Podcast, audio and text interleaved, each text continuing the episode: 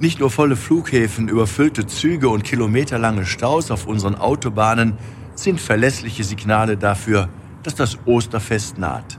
In vielen Regionen unserer Erde sind heute am Palmsonntag feierliche Prozessionen zu bestaunen. Christen erinnern mit diesen festlichen Umzügen an den Einzug Jesu in Jerusalem. Dieser zog vor 2000 Jahren nicht wie ein König mit einem großen Heer in seine Stadt, sondern er ritt auf einem Esel in sie hinein.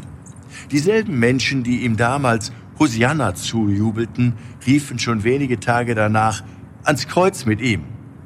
So sind wir Menschen bis heute. Gerade noch haben wir unsere Weltmeister und Sieger gefeiert, im nächsten Augenblick sind diese für uns Flaschen und Versager.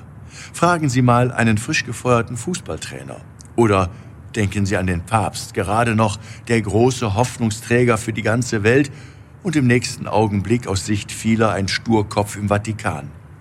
Wenn wir heute am Palmsonntag Jesus auf einem Esel als unseren König feiern, dann sollten wir diese oftmals überzogenen menschlichen Erwartungen vor Augen haben. Vielleicht sind wir mit unserem Vorurteil zukünftig vorsichtiger und vielleicht verzichten wir in der letzten Woche dieser Fastenzeit mal nicht nur auf Fleisch oder Süßigkeiten oder Alkohol, sondern ganz bewusst auf unsere Vorurteile und unsere oftmals so vernichtenden Urteile. Jeder, der so auf dem Weg der Umkehr ist, geht gemeinsam mit Jesus dem österlichen Licht entgegen. Ihr Rainer Wölki, Erzbischof von Köln.